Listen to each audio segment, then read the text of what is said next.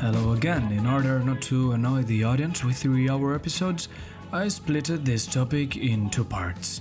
In the first one, we talked about why do people help or not, how do the others influence our behavior, bystander effect, diffusion of responsibility, pluralistic ignorance, the basic terms we should know now. In the following minutes, however, we're gonna discuss briefly two new things the typical characteristics of helpers and victims that affect the fact of giving or receiving help, and the situational factors that affect our helping behavior. Without further delay, let's go with the first question. Are there any specific characteristics that make us help? Of course, there are, such as the altruistic personality. Altruism is a behavior that doesn't benefit the helper. And people who is empathetic, uh, agreeable and sympathetic are more likely to be altruistic and more likely to help. We know that the word empathy is very trendy nowadays, but we should make a difference between being em- empathetic and being perspective taking, because there is a, a difference there. The empathetic concern is characterized as an emotional response to taking somebody's hardship, while perspective taking or seeing someone's side is defined as taking on another's point of view through the lens of our own personal goals and intentions. We could say that empathy is feeling based and perspective taking is cognition based.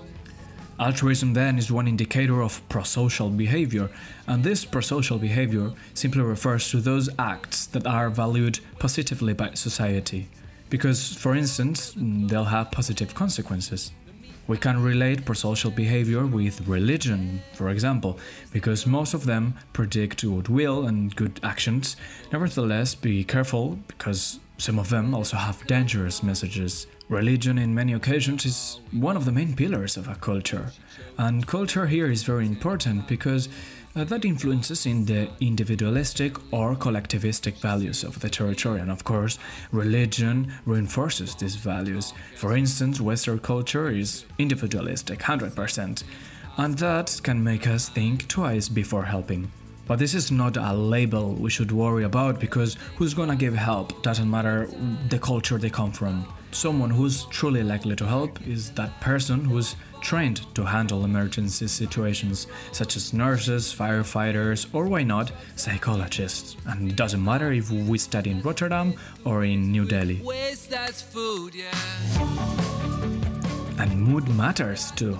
People who feel good are much more likely to help. People who hear good news on the radio express greater attraction towards strangers. Why? Because if they feel bad, they concentrate on themselves and their worries. They are less concerned then with the welfare of others and help others less. But hey, not all bad moods reduce helping. In some occasions, anger, for example, can lead to prosocial behavior. So you really want to change what surrounds you, what's wrong around you, and you want to fight against injustice. Well, I don't know if I'm discovering you a new world because uh, it, it, seems that everything that I'm saying sounds pretty much like common sense, right? Uh, we need some beef for the following minutes, and I have some controversial questions to discuss here. For instance, who's more likely to help? A man or a woman? A left wing or a right wing person? The gender behavior in this context, in my opinion, is fascinating. It has so many plot twists, and let me uh, explain why. In general, women have more prosocial jobs, right? Such as nursing, teaching, medical assistants, and we sometimes think that they are more caring than men. Also, research shows that women score higher than men in agreeableness, empathy, and communion. Alert number one Personality is often measured with surveys and by asking people about their own traits. That means that the real result is not that women are more likely to help. It means that women think about themselves as being more helpful and more prosocial compared with how men think of themselves. To prove that, Eagly and Crowley made a meta analysis in 1986 and said that in the 62% of the studies that they analyzed, men were more likely to help than women. Alert number two it's true that men are more likely to help, but What does help mean? Because in these studies was shown that men and women help in different ways. Women are more likely to volunteer time, provide care, spend time giving help, whereas men are more likely to help in a potentially dangerous situation, but only if they don't have to spend much time. Plus, men are more likely to help when others will know that they have helped. Thus, men are prosocial as a way to boost their own social status, uh, at least a bit. Women, on the other hand, volunteer their time and pay less attention about who's looking. That's the reason why more people reported seeing more men than women helping in the street. In conclusion, men help more times, it's true, and women help less times, but better each time they do. Or at least they dedicate more time when they help. Uh, let me introduce an extra tip. This one is for free. If you are an attractive woman, you have many more chances to be helped by a man than vice versa. And if this wasn't enough, let's add more controversy to the topic. And this time will be with the help of biology, biological facts. In stressful situations, hormonal responses, including increases in oxytocin, make women seek safety for both themselves and close others, especially their offspring. And there's an experiment with babies less than a year old in which boys look longer at a truck than a, than a doll, whereas girls looked longer at a doll. And this is shown in, in primates too. Well, the conclusion of the study was that females have an inherent preference for people over things, whereas males show interest in things before people. My question, my personal question is Will these biological facts contribute to perpetuate the roles of gender? Will men always be linked to trucks and women to dolls because of our genetic background? You can think about it tonight in the roofed up, but now we need to move on political values. In terms of political ideology, Hayden Joseph said that people take into account five principles in order to decide whom, how, and when to help. 1. Preventing harm to others. 2. Ensuring fair treatment to all. 3. Being loyal to one's group. 4. Respecting authority. And 5. Maintain purity in one's action. Taking into account these five issues, progressist people vote more in favor of social programs and tend to support providing assistance to people regardless of how they got there. So they beg mostly for the two first principles, which are preventing harm to others and ensuring fair treatment, treatment to all. On the other hand, conservatives prioritize the three last ones that are being loyal to the group, respecting authority, and maintain purity. So we can say that depending on your ideology, your preference on helping is different. It doesn't mean that you help more or less, it just means that you help differently. Of course, everyone has different priorities when help is needed, as we can see, but do you think they help because they find it rewarding or because they want to earn a reward? If a person helps and enjoys it without any further objectives, that is called intrinsic motivation. But if someone helps in order to get a reward or avoid punishment, maybe, that's called extrinsic motivation. And as we might expect, those who help for intrinsic reasons show higher levels of empathy and report feeling a stronger connection to others. Everything till this moment summarizes how are people who's likely to help. But as the Spanish philosopher Ortega y Gasset said, I am myself plus my circumstances. Yeah, I can be very kind and altruistic, but the situational factors may prevent me from helping. Do you remember the Good Samaritan experiment? The participants, despite being theology students, and they are presumably helpful, didn't help a homeless man in their way to class. They were in a hurry, and maybe because of that they didn't see the victim, or maybe because the cost of helping they didn't act.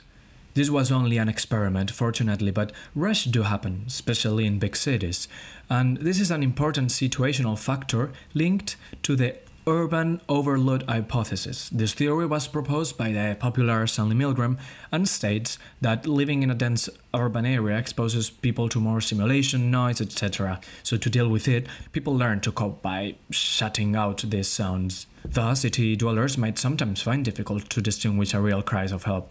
If you remember, we started the previous episode with the Kitty Genovese case. Um, do you think that her neighbors experienced this city overstimuli and ignored the screams? To prove this theory, Levine and his colleagues made an experiment in 24 different cities of the USA. They found that it was easier to find help in smaller communities than in bigger ones. Perhaps rural people care more because they feel less crowded. However, however, what matters is where you currently live, not where you were born and raised. Actually, where you live predicts better how helpful you are. Yeah, demographic variables are crucial when it comes to helping, but cultural environment matters too. And if you come from a Western culture, the findings uh, won't make you very happy. Because as we said before, individualistic societies such as USA or Western Europe usually think twice before helping. And this could be because they rely more on the Fornam's Just World hypothesis. Do you remember it? Uh, the one that stated that you get what you deserve? So, that one. And that isn't that common in collectivistic societies. Another situational factor is the image reparation hypothesis. What's this? Well, people like to make amends for the mistake. That's not weird, right? If you hurt someone or someone's belongings, you will feel kind of bad and with low self esteem. Okay, so this hypothesis says that uh, you restore your self esteem by helping another person. This guilty feeling might help anyone in need, not necessarily the person you hurt. There was an experiment which consisted in a participant who accidentally broke someone's camera. Don't worry because the someone was a Confederate, and after the accident, the participant had the chance to help someone in need. Surprisingly or not, those who broke the camera of the Confederate were more likely to help. And there's another theory, a little bit more darker, which is the terror management theory, that states that we are more likely to help if we realize about our own death. Yeah, but what did you expect? Anyway, we're not going to finish the episode in the dark side of the force.